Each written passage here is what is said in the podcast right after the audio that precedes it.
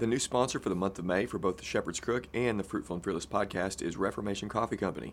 Reformation Coffee is a small specialty coffee roaster in southwest Missouri that puts time and attention into high quality, fresh roasted coffee, all to the glory of God. They seek to glorify God and point to His glory through a company that provides coffee to the best of their ability. Their tagline is Reform Your Coffee Experience because they want you to know that your coffee can be better. They are also happy to provide a superior alternative to that of the God hating coffee giants who don't care about you. Right now, they offer three origins of whole bean coffee Guatemalan, Brazilian, and Ethiopian. They recently started offering 5 pound bulk coffee beans for churches. Email them at reformationcoffee at gmail.com for more details. You can visit them at reformationcoffee.com, on Instagram at Reformation Coffee Company, and on Twitter at Reformed Coffee.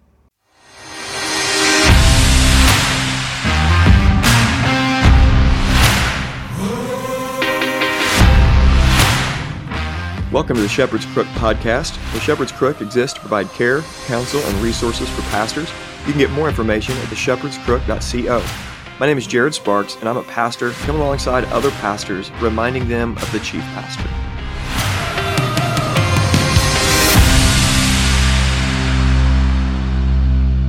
Welcome to the Shepherd's Crook podcast, and I'm excited today to have a really good friend of mine, friend really going back, I don't know, seven or eight years now at least, uh, I'm talking to my friend Mason Scroggins. How's it going, dude?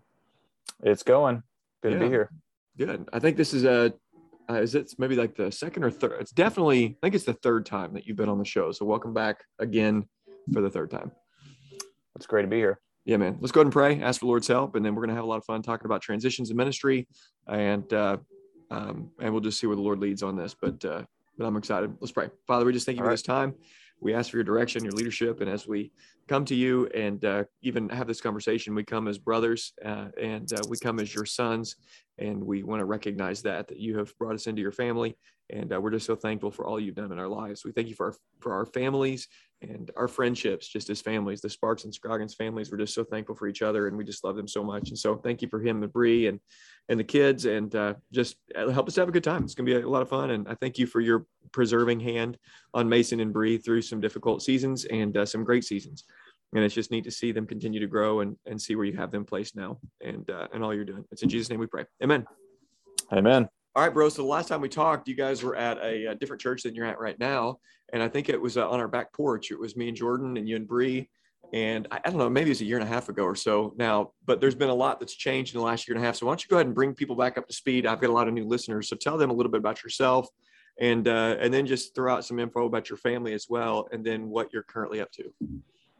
All right, yeah. Um, where to start? So, just a, as an update on who I am, if anyone didn't catch those first couple episodes, uh, Mason Scroggins, and I'm married, have three kids of my own, and uh, been in ministry for quite a few years now. It's been a long progress um, coming along um, Jared has been instrumental in that. And uh, we had recently taken a transition in ministry to a new church. Um, so I am technically not the pastor there. I'm serving as stated supply. Um, it's it's been hard trying to explain that to people because I'm still considered pastor in their in their eyes. So um, good luck trying to get them not to call me pastor. But it, has been a it's been a real blessing uh, for our family as we've transitioned there. Um, I'm still in seminary. That's one of the reasons why I decided not to take the pastorate. Um, so I'm still full time seminarian, uh, full time employee, full time dad, full time preaching. I'm there every Sunday. I actually do all the duties um, of the pastor other than administer the sacraments. Um, so day to day, my work looks very much like pastoral work. Um, so yeah, that's that's pretty much where we're at now um, I don't know how how you want to go into that story of, of the transition, Jared, or if you just wanted uh, an overview of who well, I am and what's going on. We'll get to that here in a minute. I want to talk about your barbarian arm wrestling strength. So, how is it that you never lose in arm wrestling? That's what I want to know. Um, I don't know. maybe maybe uh, uh, I grew up in Southern Illinois, um, doing lots of just uh, farm style work, like farmhand work. You've probably heard of like farm boy strength kind of thing. I, I don't, if anyone has seen me before, you know, I don't have massive guns or anything like that. I don't have massive arms. Um, but yeah, I think just working hard all through my life has built up long-term strength that doesn't necessarily look beefy and awesome, but it works. And it's good enough to pull some 60, 70 pound catfish out from underneath a rock in a raging creek, correct? Yes, yes. And yet still somehow I don't have that much chest hair. maybe one day, maybe one day. Maybe. Uh, so it, do you call it hogging or noodling? Uh, we usually call it hogging, but if you say noodling, I know what you're talking about. Yeah. So if you guys are unfamiliar with hogging or noodling, that means Mason gets into a creek and puts his hand underneath a rock with the uh, knowledge that there's a huge catfish under there, or the at least, uh, you know, good educated guess that there is a catfish underneath there, shoves his whole arm in there, and then the catfish comes out, grabs onto the arm, holds on tight, and fights for dear life as Mason pulls it out of there with blood coming down his arm. That's called hogging, and uh, otherwise known as the absolute horror story for most people in this country. Um, but uh, when's the last time you went out and did that? I mean, this is real important stuff. I know. Um, we usually go. I usually go every July with my family. There's like a that's kind of like the big shebang that we do before the Fourth of July dinner. So that I think that's the last time I went. Uh, we have family that comes down from northern Indiana, and we all go together. Okay. My dad, he he's usually in um, mid May when it's still way too cold to do it, and no one else wants to go with him. And he takes my brother out there, and for some reason they do it. well, that's cool, and I hope your dad listens to this, Brian. Thanks for listening in, and I really appreciate him. I still want to get over there turkey hunting with him sometime and uh, and have him show me the ropes on that. I have got my first turkey, but I definitely want your dad to to show me the ropes over there. Okay, so he's uh, probably turkey hunting right now, actually. That yeah, that's his thing. So like, what is it? Second season or third season right now? Turkey hunting. I think this is the first season. Is it first season still? Okay, I think well, so. Yeah. If, if for if so, if you guys aren't from Southern Illinois, Jordan, my wife, grew up right near where Mason grew up in that area of southeastern Illinois, and that is back country. I mean, the biggest town over there, I guess, is Harrisburg, would be the big city in southeast Illinois, and that's got about ten thousand people. But uh, where you were from, North City area, I mean, you're looking mm-hmm. at what in the whole county, maybe four or five thousand people.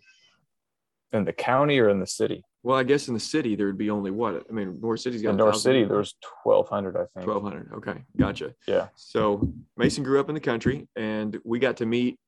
Uh, I guess we've we've known each other about each other for probably a decade, I guess. And since Jordan grew up in that area, went to the same church as he and uh, as Mason and Bree, and Bree is Jordan and Bree are really good friends. Mason's wife. Um, we got to know each other and they started coming to our church after going through some theological transitions and changes and and they were at our church for the first couple years and maybe the first year and a half was it two years mason i'm not sure if it was quite two years or not okay uh, yeah. because we were pre-planting stage two we were still doing right. like bible studies and stuff so i'm not right. sure i know we made it past the first anniversary uh, okay. for sure so okay I'm not so, sure if it was quite two years. Okay, yeah, the very first stages of that. In fact, you were the first person that ever gave to our church, by the way, if you remember that. It, we were sitting oh, in Panera, cool. and yeah, yeah. So thank yeah, you. I remember that. Um, but then you guys, as you continue to grow theologically, and you made some changes, you became Presbyterian and want to pursue pastoral ministry.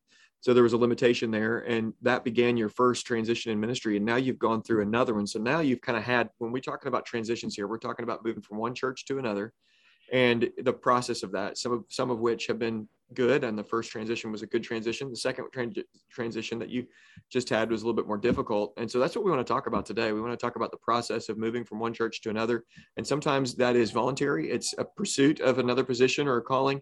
Uh, and then sometimes it's more involuntary. And i've gone through those involuntary transitions before where it felt like i was the you know, like the little animal in Toy Story that the claw comes down and gets and grabs. And it felt like God was the claw just picking me and my family up and, and moving me out and dropping me, uh, you know, against, you know, my will here and providentially moving us into a better situation. And uh, so you've gone through that. And I know many of the listeners out here have gone through situations that are positive and negative, and you, you want to try to learn from the positive and grow in the negative situation. So why don't you just go ahead and throw out your assessment of kind of a, the, the different transitions you've gone through. And then along the way, when you see my finger go up like that, I'll be interrupting to ask a question or explore a thought a little bit further based on what you're saying. Sure. Yeah. So all of this is still somewhat fresh. I mean, it's just been a couple months ago that all this happened. So I'm still kind of processing all of it. How do I think about this transition compared to other transitions in life, um, the wrong things I did, the right things I did, because certainly it hasn't been a, a perfect transition.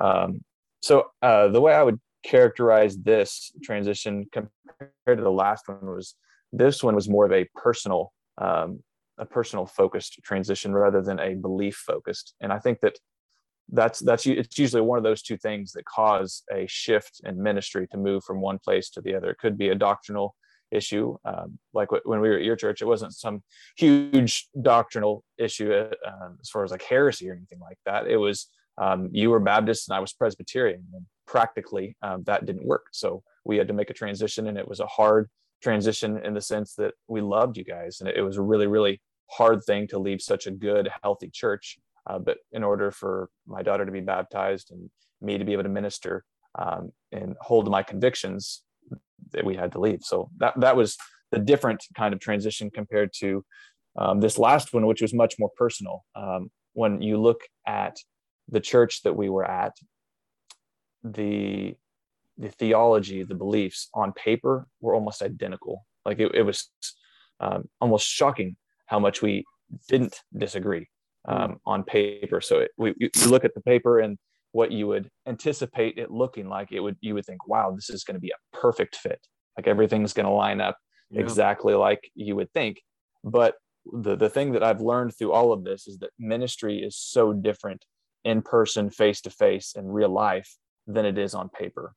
Mm. And when you're calling ministers in, um, when you're dealing with people from a distance, it's really hard to really understand who that person is. Ministry, I really do think, has a lot to do with personalities and how we interact with one another.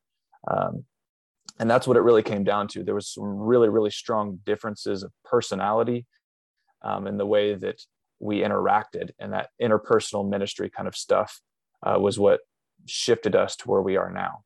So I would say those those are the differences between the two. Uh, the first I think was a lot more healthy. Uh, the second I would say um, was unhealthy. We were leaving an unhealthy situation, whereas the first one there wasn't un- uh, unhealth. There was just differences. Does that make sense? Yeah, right. So let's go on the first one and talk about that for a few minutes, and then let's switch to the second one, and let's just kind of pull out some things that we remember because I think there were some positive things on my end about that situation as well.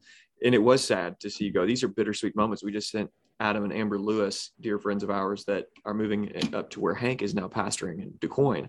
And we prayed over them and released them from past, their pastoral duties, his pastoral duties, and their member duties from our church, and released them in good standing to go be a part of Liberty. And uh, it was a difficult thing, but it was also, there was elements of glory there you know where you're seeing brothers mm-hmm. and sisters in christ continue to move forward and do do what they can to to follow the lord and and go fill needs and there was a lot of great things about you guys moving forward because you were pursuing a call into pastoral ministry and making those difficult decisions to uh, you know that meant that you were going to have to finish your bachelor's degree. That meant you were going to have to go to seminary.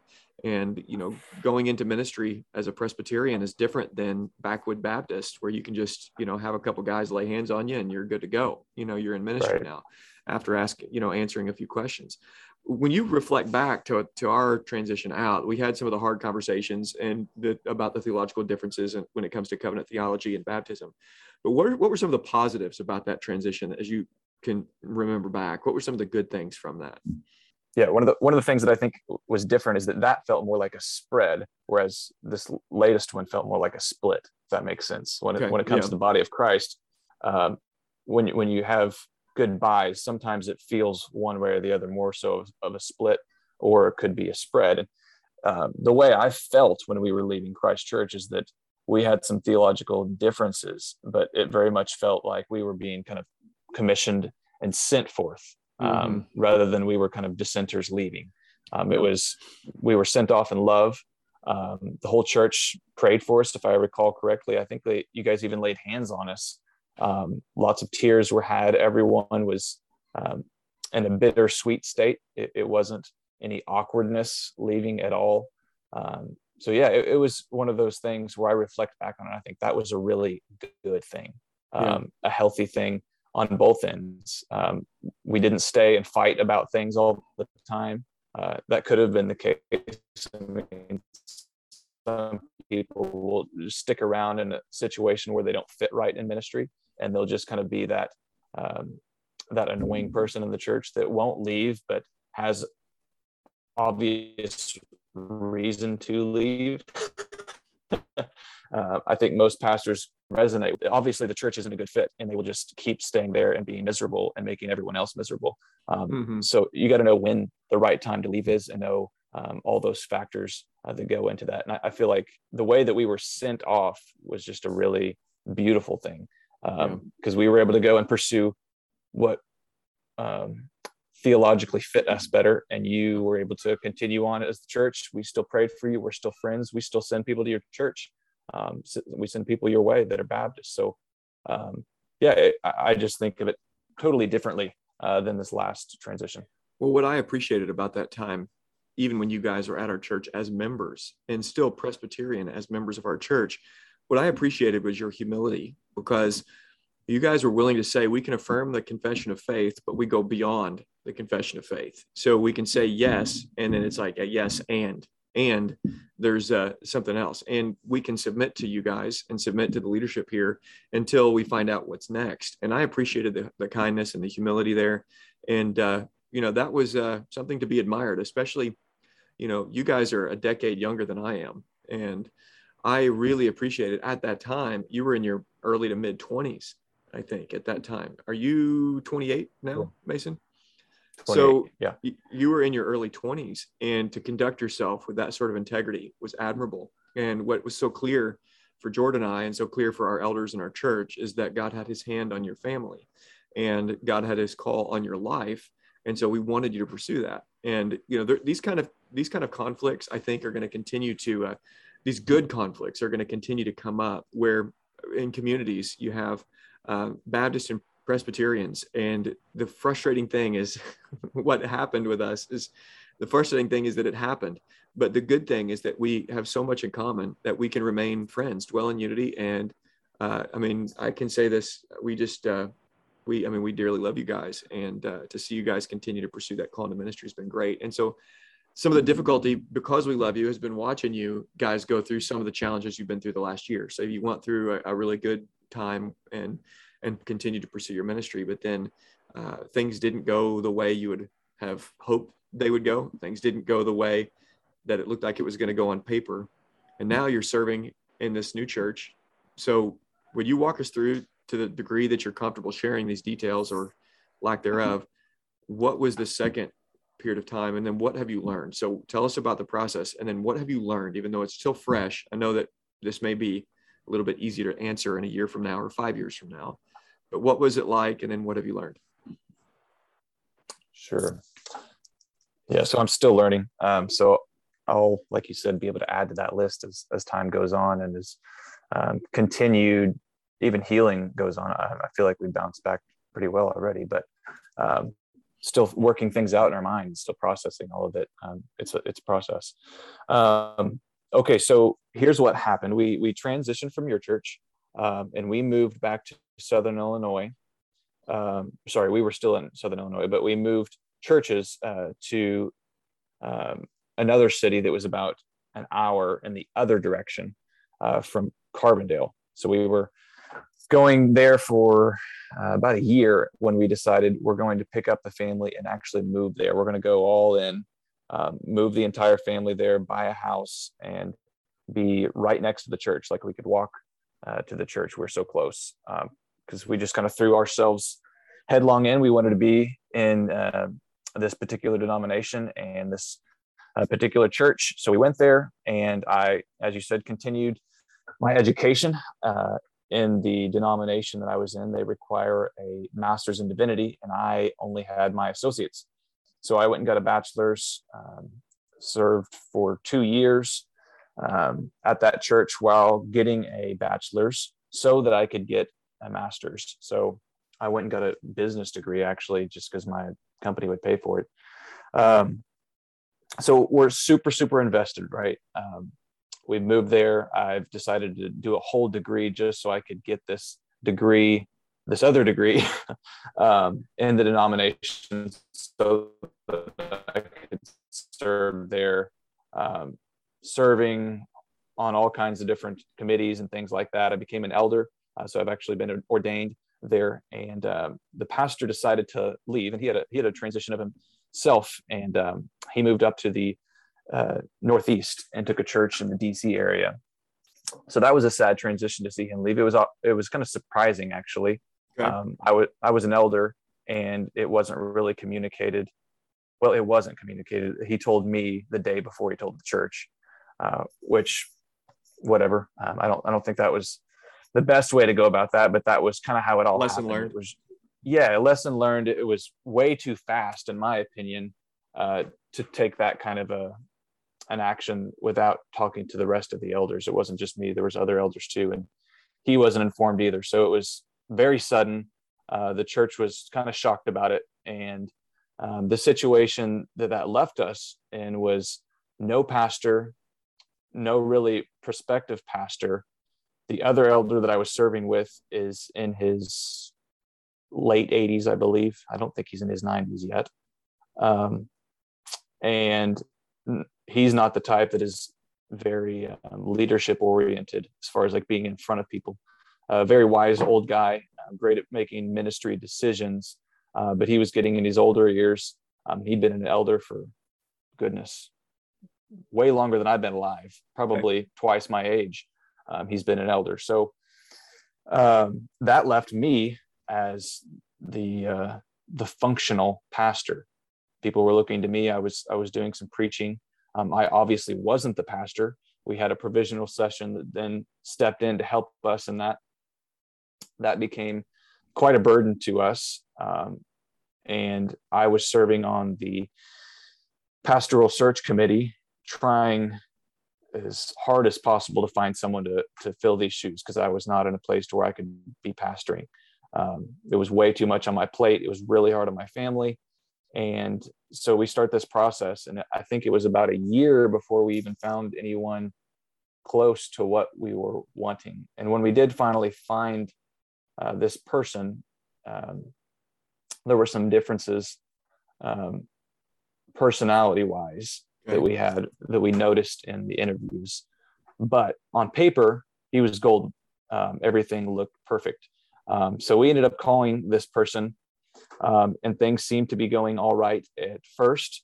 Um, since everything was kind of perfect on paper we were all under the understanding that it was going to be perfect um, in person as well that there wasn't going to be any kind of differences. But we quickly found out that there were some strong personality differences. Um, as you know jared and as many of the pastors know your um, your particular style of ministry can be very different while having theological convictions that are very similar to someone else um, the differences on paper and the differences in person were, were the things that became really evident kind of the red flags something wasn't lining up and to be honest, that that kind of was my way of looking at ministry up until very recently. I was trying to make things work on paper.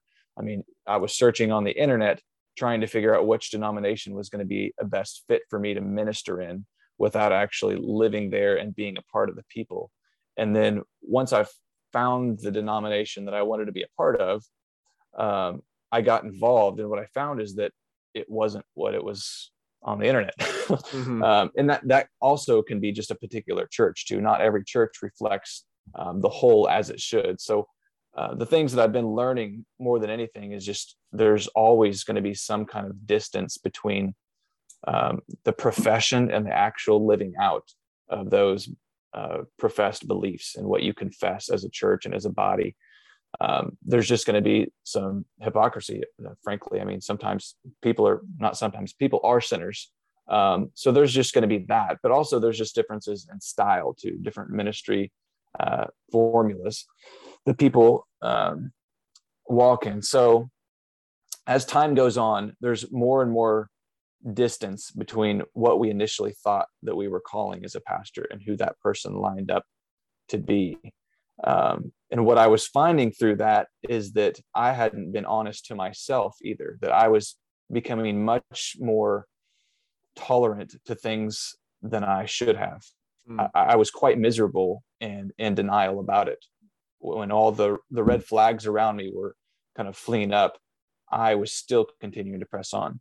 Yeah, it, as you're talking, I'm reminded of things that are seen even in the denomination that that we're a part of, and most likely on the way out of, and even what Machen was dealing with in 100 110 years ago, J. Gresham Machen, of of those who were affirming the confessional standards and yet practically living in complete hypocrisy to it and unrepentant hypocrisy to it doctrinally and so mm-hmm. in one sense it's it's dishonesty it's it's uh, there's a um, yes to this and then but we're going to live and advocate for this particular uh, way of doing things or even you know or this particular doctrine that's in opposition to what we say we believe and i right. think that's pretty pervasive from denomination to denomination would you say there's a big difference between repentant hypocrisy and unrepentant hypocrisy where it's uh, uh, there's where one would be genuine and one would be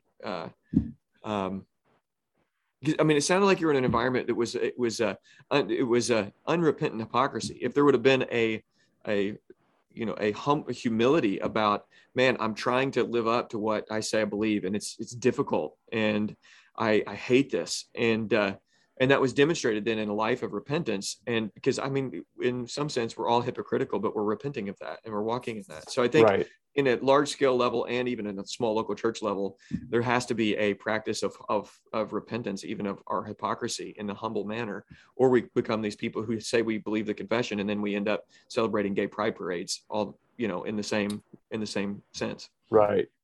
Right. And what i what i found so yes there is a difference to answer your question there's certainly a difference between unrepentant and repentant um, hypocrisy. And what I found with unrepentant re- hypocrisy is that most of the time you don't get repentance and you get an explanation. Mm, so they will start to excuse the things that they're doing. And I think that what it really boils down to is you have people that are diehard, um, diehard committed to the letter of the law, the letter of the denomination, but they completely miss the spirit of it. Mm, so they will explain away all day long why they're doing this or why they're doing that and kind of give excuses and reasons why they do things the way they do things while still trying to make their way of living fit to the letter of the law to where they can still point back to the paper if they're ever held to the fire. But look no i did this. I did what i'm supposed to do. And what you realize um, if you're if you're really looking closely at the situation is that that's exactly what the pharisees did. Hmm. um, you're dealing with a pharisee when you have someone who is constantly making explanations for his sins rather than just repenting about his sins who is constantly prideful about how well he keeps the law to a t. It says we, we do this we do that. We're very very confessional. We never mess up. If you if you try to confront me about something i'm going to give you a long explanation of why i'm not actually wrong Mm-hmm. Um, and that's right. extreme pride. And it becomes a toxic environment to try to minister in because you start feeling um, like the crazy one because you get mm-hmm. gaslighted right. all the time. Well, right. Well, you're obviously delusional. You don't understand what the what the letter of the law is actually saying. It says this. When people with the spirit of God in them can kind of see a situation and say, "But that just it just it's not right. Like mm-hmm. something isn't right about this." And that, that's another thing that I've learned as far as lessons is to really understand what the Christian heart is about. Because what I found is when I would start to question things, I would get answers like um, that the heart is deceitfully wicked. Who can know it? Like, what do you know? your heart's deceived. Um, you don't understand what's going on. Your heart's desperately sick. Total depravity, total depravity, total depravity over and over again, but not applied to the person. It's just to you. right mm, so yeah. they're not they're not ready to internalize it that they could be the one that is actually um, wrong in this situation. So your heart is always questioned rather than their heart. They're not ready to look back and reflect on themselves. So something i've really learned that i think is something that needs to be re- recovered in some sense is a right way of thinking about the christian heart. Because hmm. especially in reformed circles we're so quick to say well the heart is sick. You can't know anything and you can't discern anything. But we forget that uh, the, the, scriptures speak of having our old heart removed and a Amen. new heart given to us. Amen. We have yeah. that heart of stone, that calloused heart that is so quick to make excuses, that is so quick to give reasons for their sins, we have that removed from us and we're given a soft, vulnerable heart that's ready to repent, ready to walk in humility. Mm-hmm. And that Amen. that heart that we're given is actually something that we should be able to follow. Mm-hmm. We, have said so long in conservative circles, don't listen to your heart, don't follow your heart. And half of that's true, but the other half is not. Like mm-hmm. if you have a new heart, you have the spirit of God implanted in you. You you reside or the, the Holy Spirit resides in you, yeah. and that Holy Spirit directs you into righteousness, into to right living. And you should be able to have some bit of intuition, which I know that's kind of a scary word in many reform circles, but there's a reality that there's a little bit of intuitive wisdom that you have to have as a Christian to be able to call out a situation when you can't even always say it clearly um, on paper, but you can still say that's wrong. Yeah, something, yes something's amen. off about that. Yep. Yeah. So we've, we've got a guy that you, I don't know if I'm going to drop his name or not. I've actually had him on the show before and he received a bunch of uh, heat years ago for talking about the good heart. The Christian heart mm-hmm. is now good. And the way he said it was kind of awkward and weird and clunky, but you're hitting the nail on the head, man, that we are not depraved anymore. That is fundamentally not who we are. And I remember Martyn Lloyd-Jones years ago. And first time I heard it, I thought, Ooh, I, you know, I don't know about that. And but I was just reading even in Proverbs this morning. I was in Proverbs 14, and uh, it talks about you know when somebody says you know he's a good man, and the immediate response from us is no one's good, no not one. Like you know, mm-hmm. correct. And yet there's this category in the Proverbs of the good man, of of who a good man is. What does a good man do? Yeah. And I think that's not good uh, and by natural means, but it's good based on what God, what God of the universe is doing inside of a, a person. And Martyn Lloyd-Jones one time that said that Jesus Christ died to make not just dead men alive, but bad men good men. And I remember thinking that, huh, you know, like I it felt awkward at first, and yet.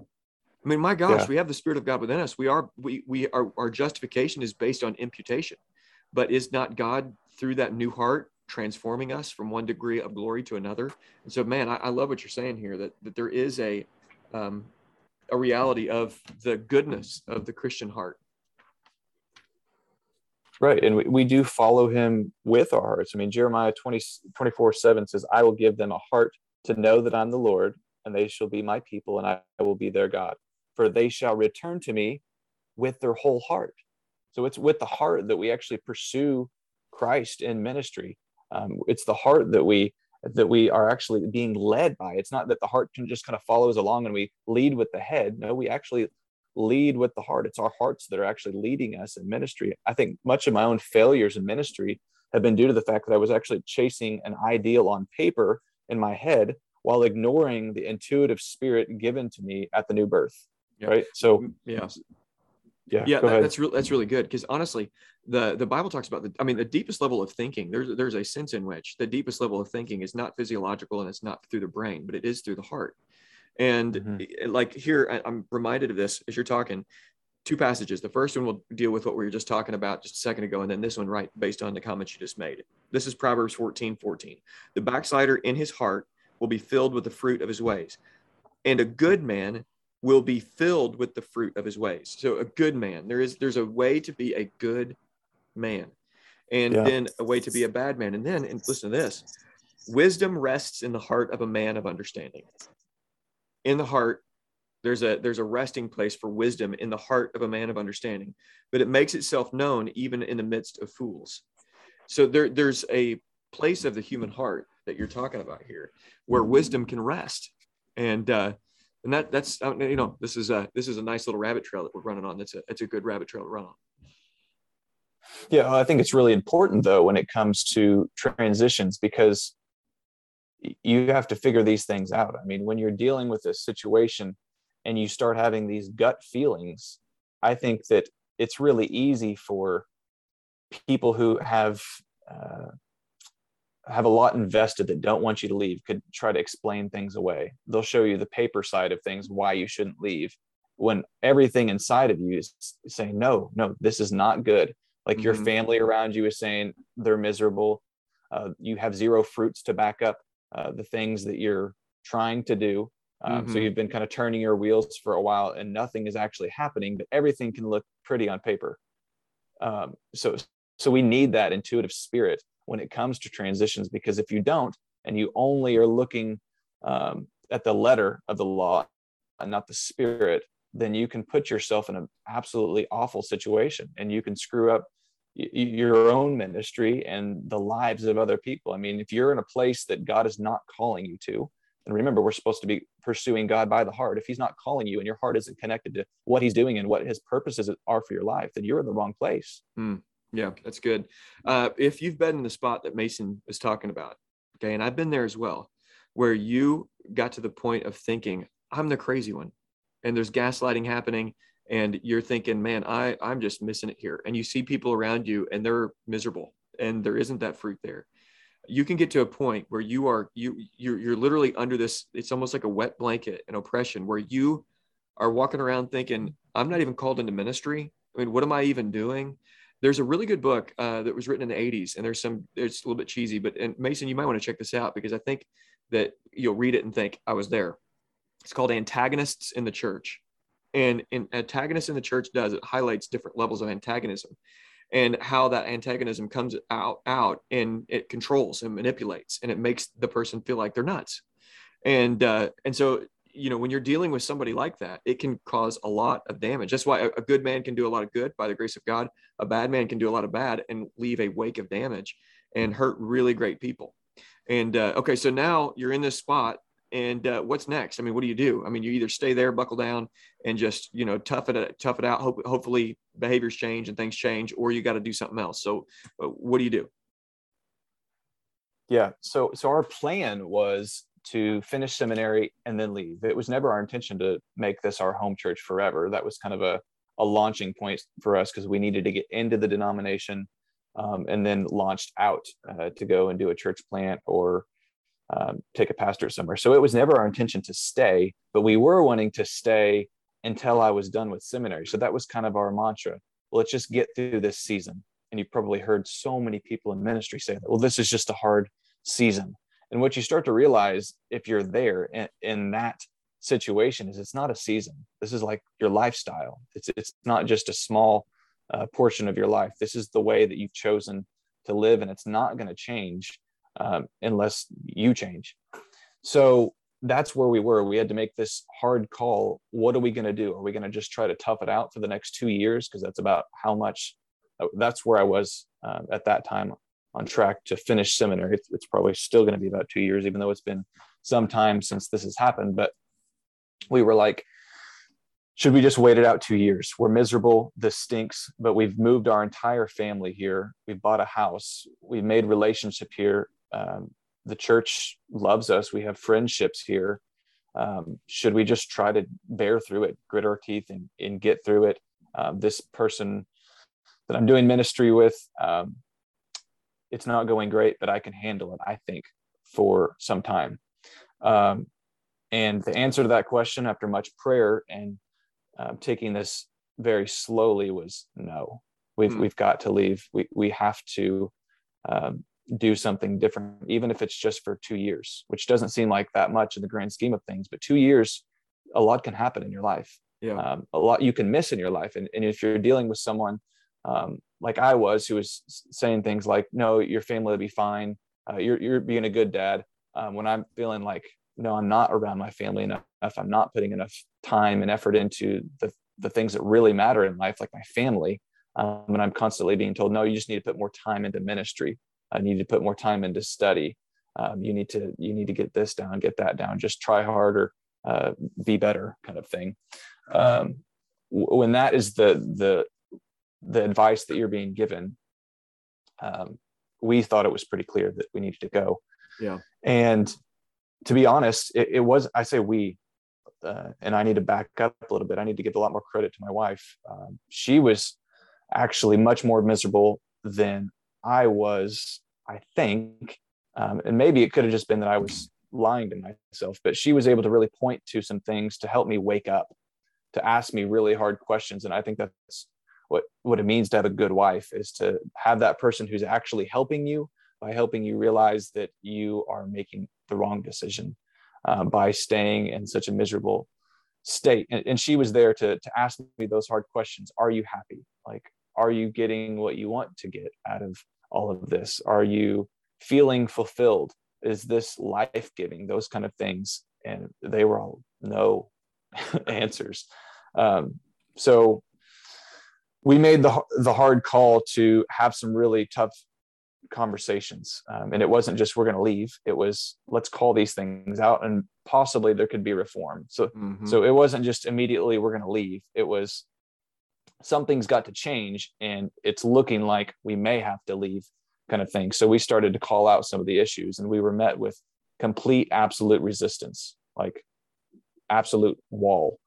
Mm-hmm. Um, we were crazy. We were the delusional ones. We're being disrespectful to our elders. Uh, we're breaking commandments, not honoring our mother and father um, spiritually, of course, um, by by doing this kind of thing. And even calling it out was question. How could you do wow. this? How how disrespectful! And you young pups coming in here thinking you know all about all about ministry.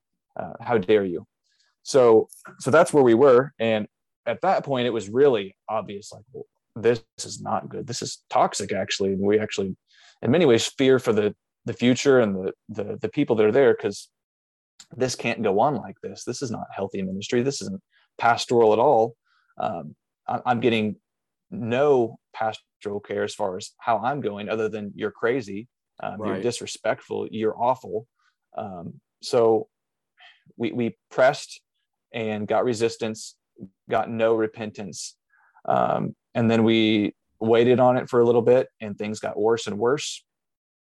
I don't want to go into any details, but um, it just got to be a really nasty situation. We were basically asked to leave uh, before we even just left. So we uh, we did. We decided we were going to leave. We slowly transitioned out, and um, we did not tell the congregation what had happened. And I'm still that's the part I'm still kind of processing through. How much should we have told so that people could be in the know, and how much should we pr- protect our pastor? Um, I don't think that sins should ever be protected, but there, there's an element too of we had no desire, and we still have no desire to ever split a church. Mm-hmm. Um, but when things are unhealthy, there's also an element of um, bringing sin to light, and so so that's something we're still kind of weighing on. Um, the weird thing was that no one really asked, mm. which just yeah. brought all the more red flags. Why? How could we be in a church uh, where I was serving as an elder and then leave and no one even ask why? mm-hmm. weirdest mm-hmm. and we were close to the church too i mean it wasn't like i was just this new elder on no one knew us at all or anything like that we were we had close relationships so it was the most bizarre thing um, for us to start to transition out and no one's really asking questions mm-hmm. so yeah um, yeah well, i, mean think, that's i think that's a i think um that's a difficult thing because I've been through that as well. And I think a lot of the people listening in have been in that not knowing discretion how much discretion how much are we protecting the church uh, how are we to do this when we leave and maybe a good rule of thumb maybe because there's a, a difficult i mean it's just it's just hard to know is when they come be honest you know if they ask tell them why yeah and that that's different than jumping on facebook and saying here's the five reasons why we're leaving and mm-hmm. uh, and here's why you should leave too. There's a big difference between that and then somebody humbling and saying, "Can we have uh, a time of of getting a cup of coffee?" And I just want to hear what happened, and then being honest. And that could be a rule of thumb. Um, but boy, I wish there was a, a really good answer there because you can have two arguments. You want to protect them, so going on the offense and saying, "Here's what happened," could be justified in the sense of trying to protect the people, uh, and then and the other side is you, you don't want to see a church implode because you don't know what God may do there to bring that about naturally, or is God going to use you as the means to bring that about? Those are difficult, difficult calls. But okay, so now fast forward a little bit. You went, you so you you left you left there, and now you find yourself actually in this new role with a new church family in a different denomination and in a small smaller community. How things going? How's that been? now getting back and getting your feet underneath you guys a little bit as a family. Has it been an overall win? How's things going? It's been absolutely God sent.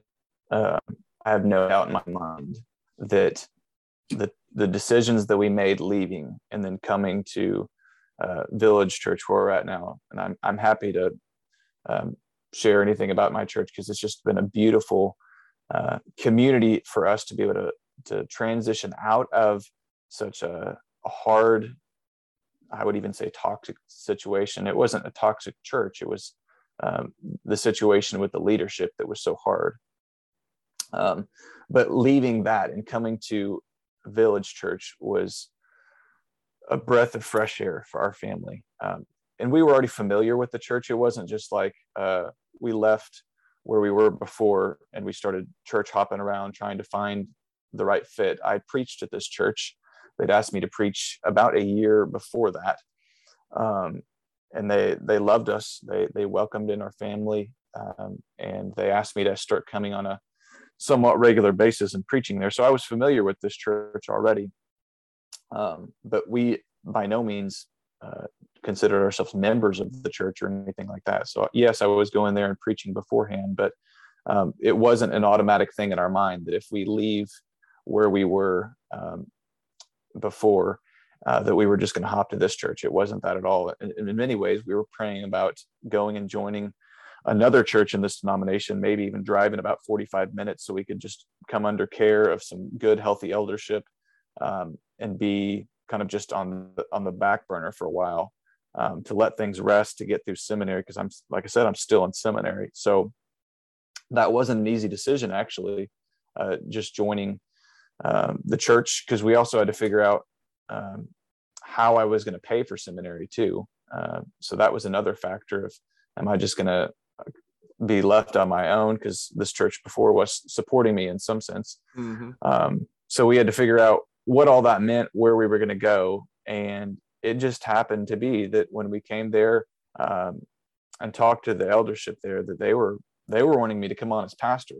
Um, and I wasn't quite ready for that. Like I said, I'm I'm stated supply now because I, I am still in seminary. I don't want to be obligated um, in the sense that I have to put all this time into the into the church uh, when I'm still trying to keep my family healthy because that's most important to me right now um, and getting through seminary. So um, it was really healthy. It's still really healthy. It's going absolutely well. We're growing at a crazy rate. Um, that church was a very very small awesome. church um, and it was it, another thing too that I haven't mentioned yet is that this church is in the town that I grew up in. So I I've been since I moved away about an hour from family. So seeing family was um, not a rare occasion, but it was a difficult occasion. So you had to drive an hour to get there, and I still have to drive an hour to get there. We're still uh, not living in the town of my church, which is unfortunate. We're trying to move back in that direction, but just being closer to family, not just the family in my own household, but my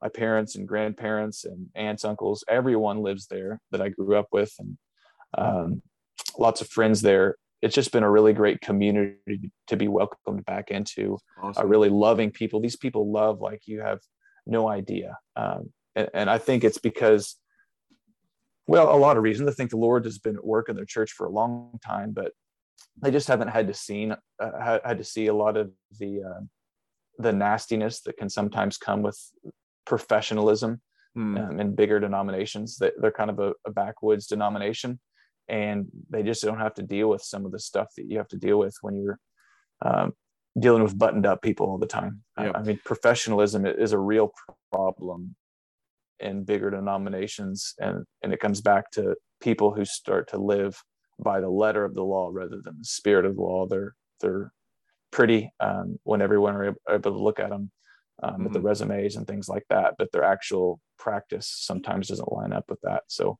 they're so, they're pretty free of that, and yeah. Oh man, that's awesome. I was going to ask, are your parents coming to church now? Um, they're not members there, but they do come there very, uh, very frequently. They still attend their um, other church that they're going to. So what they usually do is go to their church and then our church. Um, so, Man, but we do have family. My, my aunt, um, she's been going there and their church had just recently closed. Uh, so oh, it was really? just kind of a cool okay. thing. Yeah. So um, it, it's, it's just been cool because she tells me things like she grew up Presbyterian, um, which I didn't know. I knew my great grandfather, which is her dad. So it's actually my great aunt. Um, she I knew he was Presbyterian, but I didn't really think about him raising his kids Presbyterian. He wasn't real devout, but she just talked about how it was really cool and refreshing to her to come to our church. Um, and it feels like worshiping as a little girl again oh, because oh, wow, we, we cool. still use the same basic liturgy. I mean, our liturgy doesn't look that much different than it did um, 30, 40 years ago when she was growing up as a little girl worshiping in the Presbyterian Church in Ridgeville, Illinois. So Man, it's cool. been a cool thing to just see some of those people in my family, just instrumental people in the community too, that we can really, um, we can use the body of Christ to impact our community. Um, it's just been a, a really great thing. That's awesome. Well, I'm so glad to hear that. And is uh, David there yet? I mean, we talked a couple weeks ago. He said he wasn't uh, that he was going to some other churches. The Dodds. No, nope, nope, to church. okay, there. so David, so if you're listening David, right you're now, listening man, yeah, you're hearing it from me. Get over there and, and help Mason and Bree and, and get to the village. Um, all right. So sometimes the grass is greener on the other side. Would you agree with that? Yes if, yeah. if it's the side that God is leading you to. so there are better situations and worse situations. And friends, you've been in situations like this. And Pastor, if you're there, uh, sometimes you're in a situation that unless God just does something radical and, and amazing there, uh, the, the, the the behaviors that have been there and present for decades are probably going to going to continue. And there there is a reality that sometimes you just need to shake the dust off your feet and you don't need to be a martyr anymore and you need to go find a better situation. And where Mason and Bree are now, it's been so cool to see that it literally does feel like there's that wet blanket that's been lifted off. And even just hanging out with you, we, we didn't get to hang out with you a whole lot over the last few years, but we can tell a difference in your countenance just as a family compared to from today to even when you were there and uh, even Jordan's conversations with Bree leading up to you guys leading. It's just like, man, if that was going to continue to go on for another two years, it was going to be awful. I mean, there's just nothing hardly good that could have come from that. So to be able to see you guys now in a better situation where you have a group of people that love and appreciate you and knowing you guys and, and considering a group of people who didn't love and appreciate you or even leaders that didn't love and appreciate you, it's, it's enraging because we know how great you guys are. And we know that God is just working in you guys. We just love you guys so much. So I'm just thrilled that you're in a better situation than you were before. And uh, now I'm hopeful that you can get, you know, 50 acres and a house somewhere over there and uh, let me come hunt up there with you. That's the yeah. That's you're going to need now. a lot more than hope. You're going to need some prayer to get that. Prayer, yeah, that's prayer. I mean, even property up there now is crazy expensive, isn't it? Yeah, yeah. It's everything's uh, overinflated right now, but even in Southern Illinois. Um, yeah, I mean, we say crazy pricey. expensive. I mean, you can still get land probably up there for three to five grand an acre. Yeah, I mean, yeah. The the the hardest thing is just finding anything for sale. It's it's not. Mm-hmm that everything is too much. It's that there's hardly anything on the market. And if it does come on the market, it, it sells immediately, like before it ever even makes it on the market sometimes. Sometimes like people decide they're going to sell and they know people that know people and they're like, oh, they'll, they'll buy the house. Like right. it doesn't even make it to realtors. Right. Well, I tell you what, guys, it's been a lot of fun. And Mason, I appreciate you coming on here and talking about this, you know, last few years for you, even going back to when you left our church and were sent out from our church. And I think for most of the guys listening, at some point, you guys have experienced situations like this. And if so, if this has resonated with you, be encouraged. You are not alone trust the Lord and reach out to me. Reach out to Mason. Mason, I'm making you available here. And if you can't yeah. get Mason's contact, well, then just reach out to me and I'll hook you up with him, and you can you can talk to him, and maybe he can be a voice of encouragement to you. Uh, Mason, anything else before we get going here that you could give by way of encouragement to guys that may be in a situation like you've been in? Yeah, I, I'd say even if you're not in a situation like I've found myself in, probably at some point in ministry, things will get tough and I would say the, the best thing that you can do right now is to pray that the Lord will place people in your life that are good friends uh, for you to have lifelong friends uh, that can be there in times like this. Uh, when things start to feel like they're crashing down, it's really, really good. Um, more than good. It is almost essential to have friendships and ministry uh, that will be there to pray with you through these things, people who are already loving you uh, because if you find yourself uh, on a session on an elder board um, and things are going south, those aren't going to be the people that you can go to in those times uh, when your feet are on the fire. Um, you need people sometimes out of your own context uh, who you can go to, pray with, and who will be there and love you, uh, completely removed from the situation. So. Um, be encouraged if you have friendships like that that when hard times come you have um, someone who is there to bear your burdens with you, that is able to pray with you. And I would say, pray right now if you don't have that person um, in your life, that, that, that God will place someone in your life that will be there through all of ministry um, to kind of have your back, to, to love you and to care for you through this. And of course, um, you have a great Savior that is there for. Uh, you have a great shepherd, even if your pastor might fail you. Um, you have a great shepherd who is going to be there, um, who has always been there, knows you better than any friend could ever uh, love you and know you, and he's there for you. Man, guys, this has been a lot of fun. And if you go to the intensive next month in May, you'll get to meet Mason and we'll get to hang out. You can talk to him about some of this stuff, and I'm sure he'd be more than willing to hang out and encourage you, pray with you, and pray for you. And uh, certainly I would as well. Guys, thanks so much for listening. We've been talking to Mason Scroggins. Mason, thanks for coming on the show again, man. Thanks for having me. Hey guys, thanks so much for continuing to come back and listen to the Shepherd's Crook podcast. If it's been helpful, please consider leaving a rating or review on iTunes or whatever other podcast platform you use. And if you want to support the ministry, you can do that at theshepherdscrook.co.